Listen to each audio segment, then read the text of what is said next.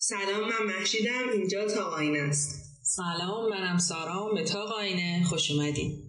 شما شنونده سومین اپیزود از فصل اول تاقاینه هستیم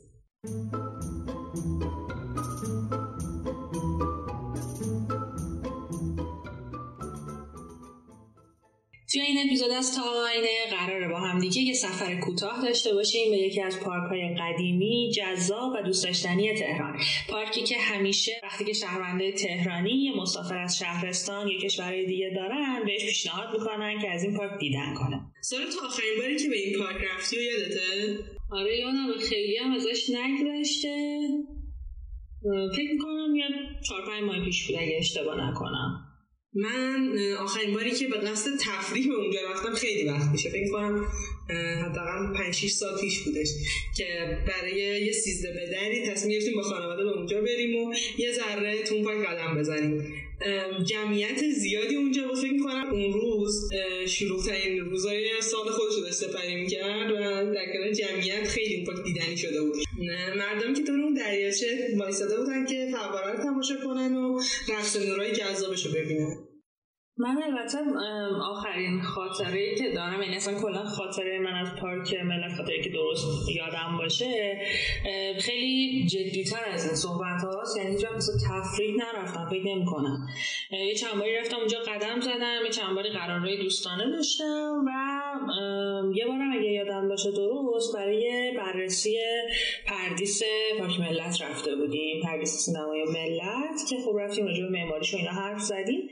و آره همین. خیلی بود. تفریحی پارک ملت رو بررسی نکردم واقعا. هیچ وقت این قسمت نشد که ببینمش. ولی با این حال به نظر من توی لحظه اول ورود حالا چه از ولی اصر وارد بشه چه از خیابونای اطراف و حالا ورودی های دیگه ای که داره در نهایت به نظر من پارک ملت همون لحظه های اول قشنگ به آدم میگه که اینجا پر از کیفیت فضایی های درسته پر از مسیرهای خوب و نظام کاشت بسیار جذابی که باعث میشه هر لحظه که میری جلو اتفاقای جدید بیفته فضاها متنوع از هم دیگه و خب یه عالم تجربه خوب براتون می‌سازن. اتفاقا به نظر منم همینطوره. مخصوصا توی فصل بهار وقتی توی مسیرهای مختلف قدم می‌زنی استشمام بوی گل یاس تازه خیلی جذابه. من فکر می‌کنم یکی دو روز پیش بود که از کنار این پارک رد شدم. البته این مسیر طولانی جذاب با دیدن این مجسمه ها همراه شده که گاهی حواست رو از این درختها پرت می‌کنه. ولی واقعا دیدن این درختها و استشمام این بویای فلای مختلف خیلی هیجان انگیزه فکر می‌کنم جزو معدود کیفیت فضایی که توی این منطقه های تهران باقی مونده و تبدیل به برج نشده. آره واقعا به نظرم جزو پارک موفق تهرانه و میشه گفتش که از اون اتفاقاییه که کمتر تو پایتخت افتاده. یه پارکی که انقدر ساده باشه انقدر صمیمی باشه وسطش یه عالمه نمی‌دونم دکه های مختلف و شلوغ پلوغی که تو خیلی از پارک همون داریم می‌بینیم و اینجا نداریم. پارک هنوز خلوص خودش رو حفظ کرده تا حد زیادی. و خب این خیلی خوبه. نکته مثبتیه واقعا براش. امیدواریم که بهتر و بهتر باقی بمونه. همجوری یواش یواش از گوشه و کنارش ور ندارن و یه دفعه تهش پارک محلی کوچولو بشه. این مسیر هزار متری پیاده رویش هم مسیر جالبیه. همین که با باغچه ها مسیرهای متنوع ساخته. می‌تونی کنار اون صدی که در واقع واسه پارک ساختن حرکت کنی. می‌تونی کنار خیابون حرکت کنی. دیدن ماشینا رو در واقع تجربه بکنی. اینم خودش جزء اتفاقایی که نشون میده معمار فکر کرده موقع طراحی که چیکار کنم. این مسیرها بتونن در همه آدم ها مناسب سازی بشن آدم های متنوع با روحیات مختلف بتونن ازش استفاده بکنن. البته من خیلی به بحث معلولین و اینا توی معابر پارک ملت دقت نکردم ولی اینو می‌دونم که برای روحیات مختلف آدم واقعا جای اوکی و مناسبیه. من فکر می‌کنم من یکی از چیزایی که برام جلب توجه کرد توی نگاه اول نحوه سفره سازی های مختلف و طرحی باخچه های متنوع بودش. اینکه سعی کرده انگار از توی پلان هم یه تصویر قشنگی رو داشته باشه. یه جوری پازل قشنگی رو چیده و تمام تلاشش کرده که حالا توی پارک ما مردم هم مسیرهای متنوعی رو برای رفت آمد داشته باشن.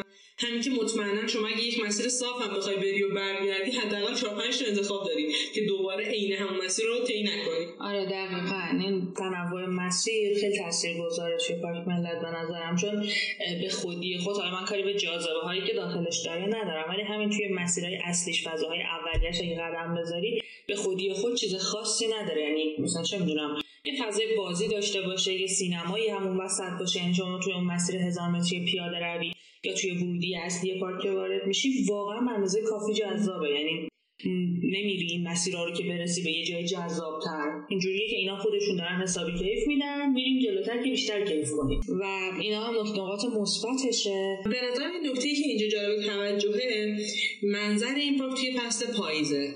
هرچند که این پارک توی فصلهای مختلفی خوب خودنمایی می‌کنه. اما منظرش توی فصل پاییز خب زمان زد آم خاصه. اینکه آدم های زیادی وقت برگزان به اینجا مراجعه می‌کنن تا عکسای مختلف بگیرن یک فضای جالب و شاعرانه درست می‌کنه که فکر می‌کنم مقصود خیلی از شاعرها از فصل پاییز هم همین پارک و این منظرش باشه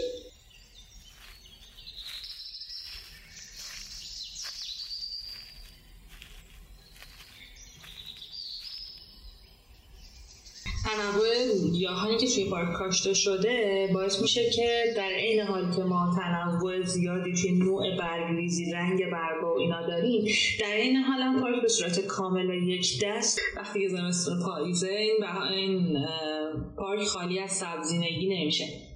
حالا یه چیز جالبی که کلا به نظرم اومد که خوبه راجبش حرف بزنیم باقای ایرانیه. با توجه به اینکه این پارک برگرفته از باقای انگلیسیه و دلیلش هم اینه که اون موقع که داشتن میساختنش تپه ماهور بوده دیگه. یعنی سری تپه بوده خالی بدون هیچ سبزینگی بدون هیچ ساختمونی و خب طبیعتا در همین فرم زمین تصمیم گرفتن که از باقای انگلیسی استفاده بکنن. اما در مورد نظام کاشت کلا تو کل پارک های ایران می‌تونم بگم که اگر که یه مقدار اصول طراحی رعایت کرده باشن همیشه یه نگاهی به باغ ایرانی دارن. دلیلش هم اینه که باغ ایرانی با چندین سیستم هندسی مختلف و مربع و لوزی و حالا نظام کاشت چهارتایی و پنجتایی سعی کرده که درختها رو بر مبنای رتبه ای که از منظر اصلی و اون مسیر اولیه باغ دارن یه طوری چیدمان بکنه که موقعی که زمستون میشه پاییز میشه دفعه منظر باغ خالی از سبزینگی نشه. توی جداره های اطراف مسیر اصلی کاج و سرد میکاشتن که همیشه سبزن توی بندی های داخلی باغ هم طوری درخت رو میکاشتن که هر چقدر از مرکز دورتر میشیم درختها در حقیقت سبزینگیشون بیشتر باشه و چهار فصلی تر باشن درخته باشن که مدت زمان بیشتری از سال سبزن من فکر می‌کنم همون جوری که یه سری از تفکرات غرب مرور زمان به ایران وارد شده. یکی از اونها مثل الگوی باغ انگلیسی هم بعد چندین قرن وارد ایران شد. الگویی که میشه گفت اوجش رو توی سنترال پارک نیویورک می‌تونیم ببینیم توی قرن 19 پارکی که تا همین الان مردم مسهور زیبایی هاشن مردمی که توی نیویورک از دست این برج های بلند و آسمان خراش های وسیع آزار می‌بینن پناه میارن به یک فضای سبز وسیع در وسط یک شهر. فضایی که با توجه به الگوهای باغ انگلیسی داره مرزارهای وسیع و مسیرهای مارپیچ و پستی بلندی های مختلفه. این الگو بعد از چندین قرن کم کم وارد ایران هم میشه. ایران تا اون زمان بیشتر سعی می‌کرد از الگوی باغ ایرانی استفاده بکنه یا کمی اون حداقل تغییر بده. اما کم کم با ورود الگوهای باغ انگلیسی توی ایران سیستم پارکسازی متنوع شد و یک نوع مواجهه جدید با الگوی باغسازیه. آره دقیقا. باغ انگلیسی هم شیوه گیریش و اتفاق افتادنش هم جالبه و خب این جذابیتش رو منتقل می‌کنه. اینکه نشستن به تابلو نگاه کردن و فکر کردن خب حالا ما چجوری این تابلو رو پیاده کنیم. این در واقع همچین اتفاقی یک همچین برداشتی شده دیگه. یه تابلو نقاشی قشنگی واقعی در حقیقت می‌خواستن بسازن. و این روی کرده جذاب خیلی از کشورهای دنیا تکرار شد. توی ایران پارک ملت جز اولین باغهایی بود که با این سبک ساخته شد. و به نظر من یه در واقع برداشت و الگو برداری خوب و قوی و فکر شده بود از باقای انگلیسی و ایرج اعتصام. خیلی درست و اصولی این کار انجام داد.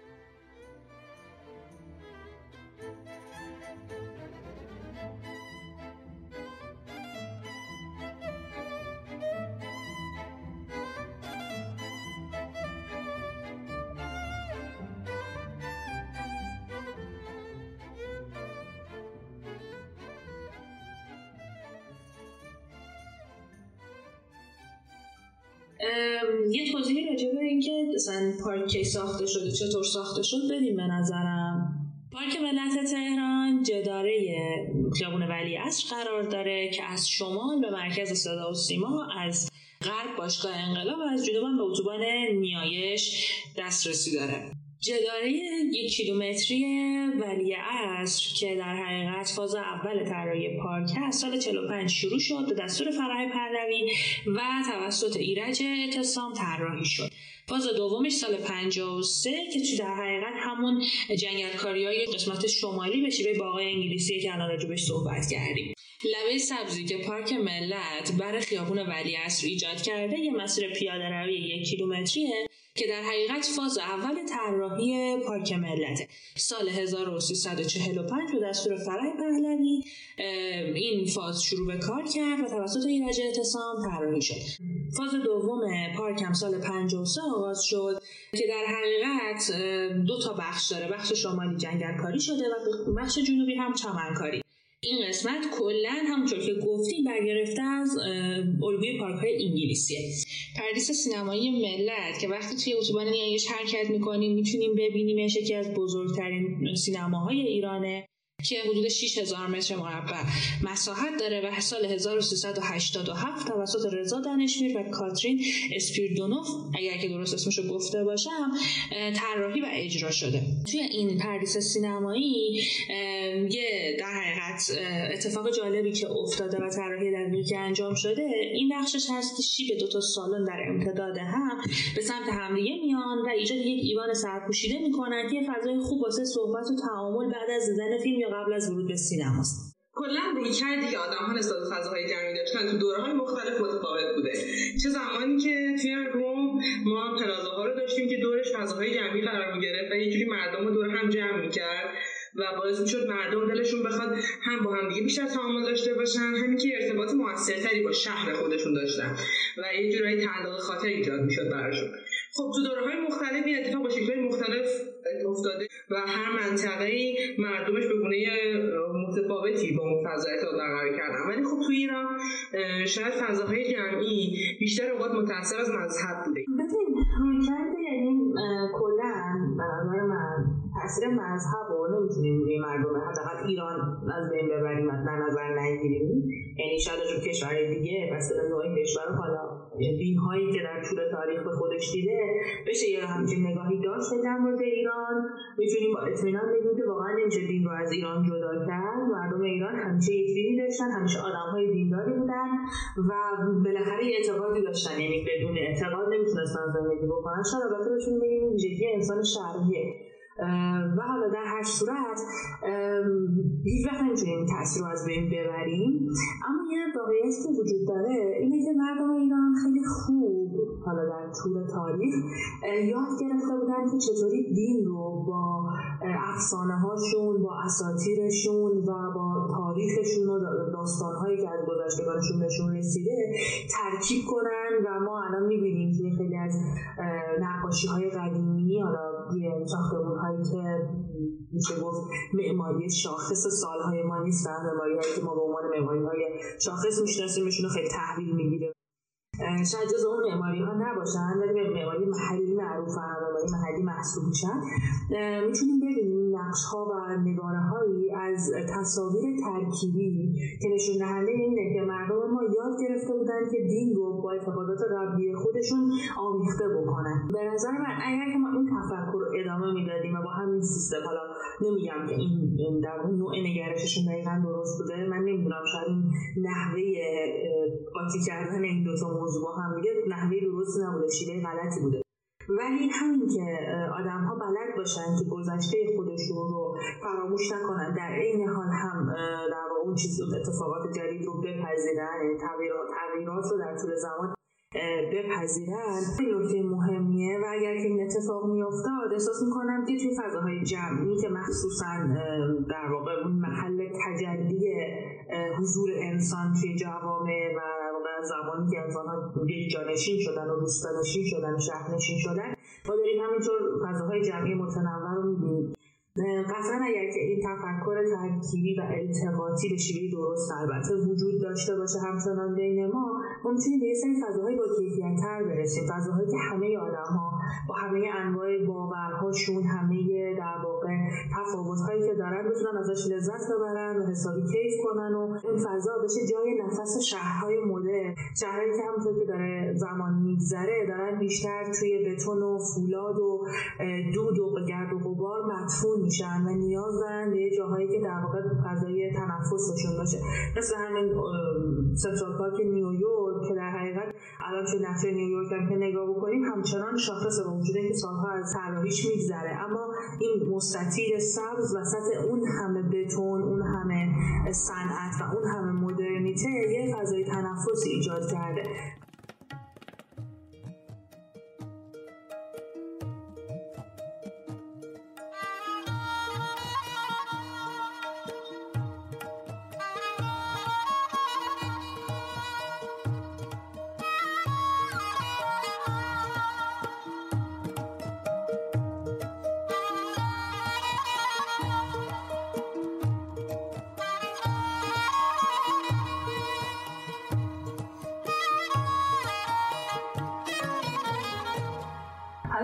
سوالی دارم ازت. البته نه در حد در واقع سطح شهر رو حالا کشور رو کلان نمی‌خوام بهش نگاه بکنم.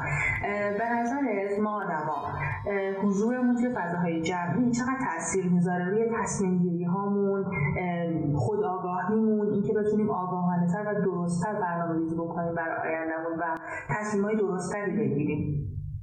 شاید جواب اولش برگرده به جمله‌ای که شاید فکرم تو کتاب اجتماعی تمام دوران تحصیلمون اینو مینوشتن که انسان موجودی است اجتماعی. این جمله خیلی یادآور اینه که حالا شاید ما انسان ها در کنار اینکه خیلی وقتا نیاز به تنهایی داریم که خودمون رو پیدا کنیم ولی نباید فراموش کنیم که نیاز ما به ارتباط با دیگران در خودشناسیمون خیلی تاثیر داره. فکر کنم کلا طراحی فضاهای جمعی تو دورهای مختلف تاریخی هم به همین مسئله اشاره داره. نیاز ما برای اینکه دور هم باشیم نه فقط لزوما برطرف کردن نیازهای فیزیکیمون بلکه برای برطرف کردن نیازهای روحیمون و اینکه یک کمی به تکاملمون کمک کنه. طراحی پارک ها و فضاهای سبزی که تو شهرهای مختلف اتفاق میفته و جزو دستورکار اصلی شهرداری ها قرار می‌گیره تو همه نقاط دنیا فکر می‌کنم برای مسئله سهه می‌ذاره که ما انسان ها هر چقدر هم که پیشرفت کنیم و زندگیمون به تکنولوژی وابسته باشه همچنان ارتباط موثر ما با طبیعت تاثیر مستقیمی روی کیفیت زندگی ما و بهبود سلامت فیزیکی و روانی داره. آره قاعدتا که این تاثیر رو نمی‌تونیم پنهان بکنیم. من خود دوست دارم راجع به اینکه دقیقا چه حسی در واقع ایجاد میشه حرف بزنیم و اینکه اصلا آیا همه پارک این حس رو به ما میدن؟ قاعدتا نه. من حتی فکر می‌کنم پارک ملت با وجود اینکه جزء پارک موفق محسوب میشه بین پارک خوب ایران اما بازم اونقدری که باید و شاید قاعدتا به همه این حس رو نمیده یعنی همه آدمایی که اونجا پا می‌ذارن ممکنه این حسی که من یا تو یا خیلی دیگه دریافت می‌کنیم و خوب رضایت داریم از بودن توی اون فضا رو دریافت نکنن.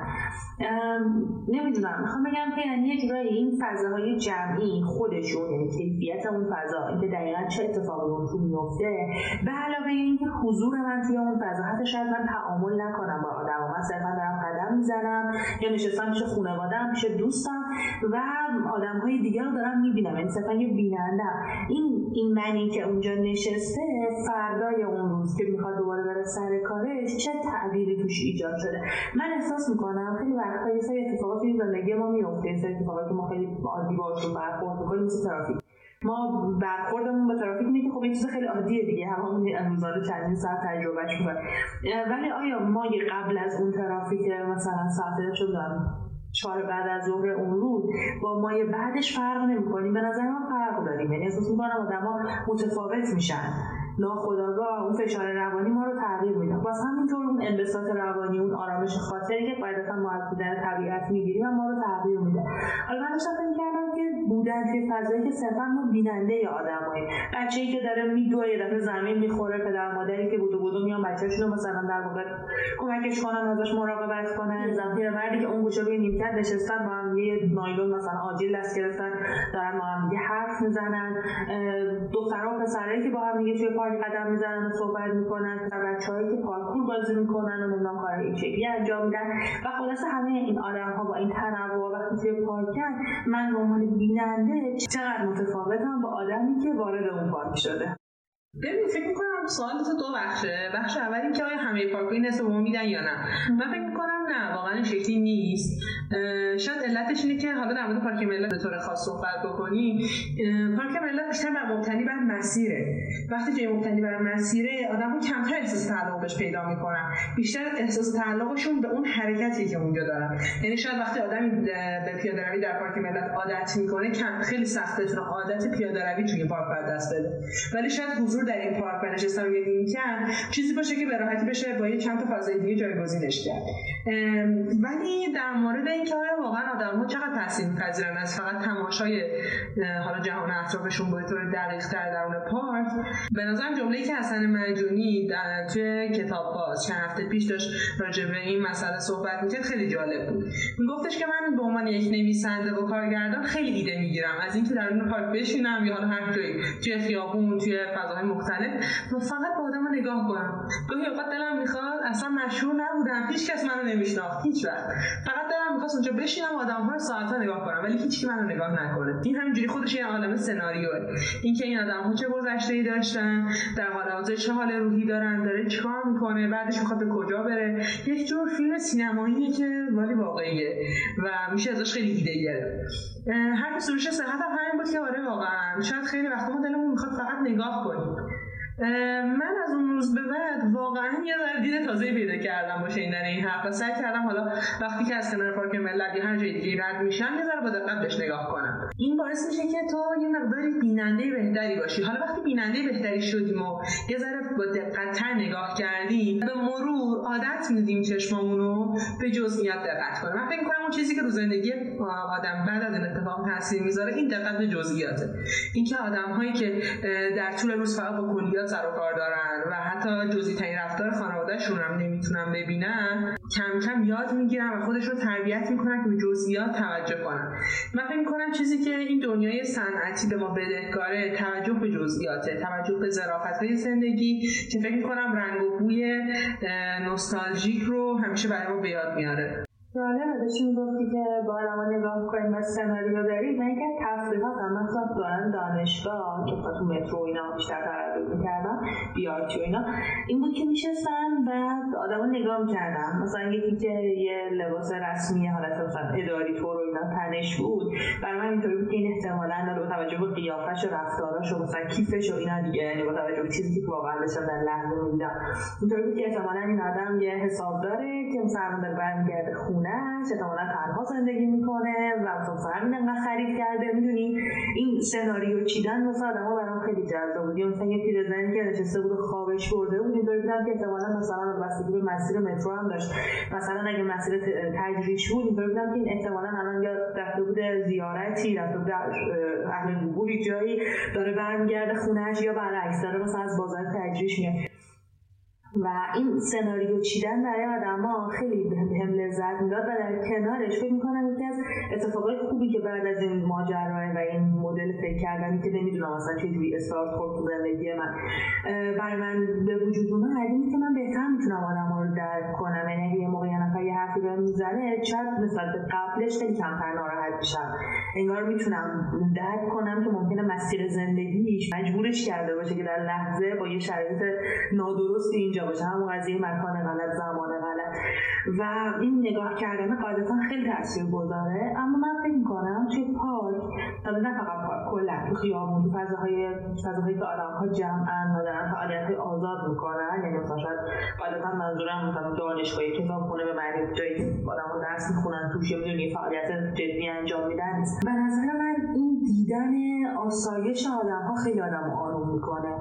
می‌دونی؟ شاید من با کلی استراب و تنش اونجا نشستم. شاید منتظر یه آدمی هم قرار با هم راجع به کاری حرف بزنیم. شاید حالم خوب نیست شاید روز خوبی نداشتم. ولی دیدن دوتا مثلا چون من پیرزن و یه پیرمرد که اگه دقت کنی خیلی هم کم پیدا میشن. من وقتی پیدا میشن من شخصا خیلی جذبشون میشم و برام جالبن که به هم دیگه تکیه کردن دارن آروم آروم قدم می‌زنن. یکیشون داره به کمک می‌کنه و این مسیر رو میدن این آرامشی که در لحظه از اینا می‌گیرم خیلی بهم انرژی میده خیلی حال بهتری بهم میده. بچه‌ها که توی پارک بازی می‌کنن خیلی وقتا مثلا من که فرصتش نمیشه ولی اگه موقع اتفاقی توی پارکی باشم میشینم که من زمین بازی رو به بچه‌ها نگاه می‌کنم. مزیدن این آسوده خاطر بودنشون این آرامشی که دارن خیلی انرژی می‌گیرم. یه جورایی احساس می‌کنم هنوز روزای خوبم هست. می‌دونی دنیا اونقدر هنوز جای بدی نشده یا جای سختی نشده بهتر بگم سخت تا بعد جای سخت و پر از مثلا در واقع سرعت و تنش و تلاش بیش از اندازه نشده. این خیلی برای من جذاب و خیلی حس خوبی میده. من راستش یه مقاله خوندم در مورد باقای شفابخش. این مقاله کلا به موضوع پادکست ما خیلی ربطی نداره. اما یه جمله خیلی جالبی می‌گفت که آدم ها وقتی توی باغ قرار می‌گیرن رویکردهای متفاوتی دارن با توجه به حال روانشناختی که خوب دارن. من فکر وقتی ما توی پارک با آدم ها نگاه کنیم که کم می‌تونیم تحلیلشون کنیم. شاید من یه موقع هایی فکر می‌کنم که آدمی که داره تون میره خب یا عجله داره یا که عصبانیه قدم های بلند و محکمی برمیداره. یه کسی هم که آروم راه میره یا خیلی غمگینه یا خب شاید آرامش خوبی داره و داره از فضا لذت می‌بره. گاهی اوقات وقتی می‌بینم یک نفری تنها یه گوشه رفته که کرده شاید حس می‌کنم یا این آدم نیاز به آرامش داره یا خیلی شاید آدم درونگرایی باشه نمی‌دونم. یا یه موقع می‌بینی که یه نفر با یه گروه عظیمی از دوستان شروع می‌کنه تو پاک قدم زدن این نشون میده که این آدم همواره دوست داره دوستاشو همه جا به خودش ببره. فکر می‌کنم تحلیل روانشناسی که ما رو آدما می‌کنیم توی پارک می‌تونه خیلی جالب باشه. و یه جورایی میشه گفت وقتی یه پارکی مثل پارک ملت توانایی گزینش کردن فضاهای مختلف رو به مخاطب خودش میده این امکان میده که همه گروه ها با هر حالی که داشته باشن می‌تونن از اینجا استفاده کنن.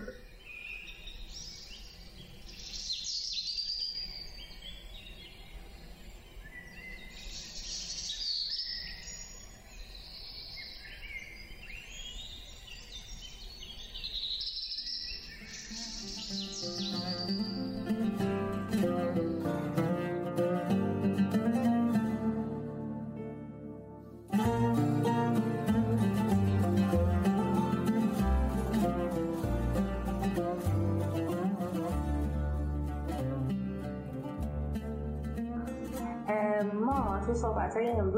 سعی کردیم که یکم راجع به باغ‌ها حرف بزنیم راجع به پارک‌ها صحبت کنیم و همونطور که احتمالا از اپیزودهای قبلی ما متوجه شدیم. فصل اول پادکست موضوع و محور اصلیش فضاهای جمعی و تعامل آدم ها با هم است. امیدواریم که دفعه بعدی که به یه پارکی میرید با فضای اون پارک آدم ها گیاهان آبنماها و تمام جزئیات پارک دقت کنید و از تک تکشون لذت ببرید.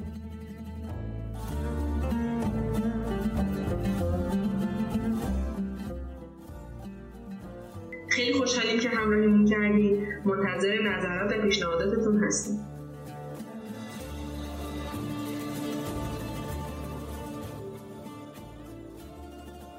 پیشنهاد می‌کنم با دیدگاه متفاوتی که توی این اپیزود ازش حرف زدیم دوباره به این برنامه سر بزنید توی اینستاگرام تاقاینه که لینکش رو توی description براتون می‌ذاریم این امکان برای شما فراهم شده.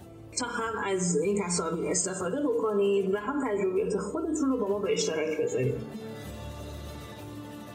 منتظر اپیزودهای بعدی تا آینه باشید. براتون بهترین رو آرزو می‌کنیم.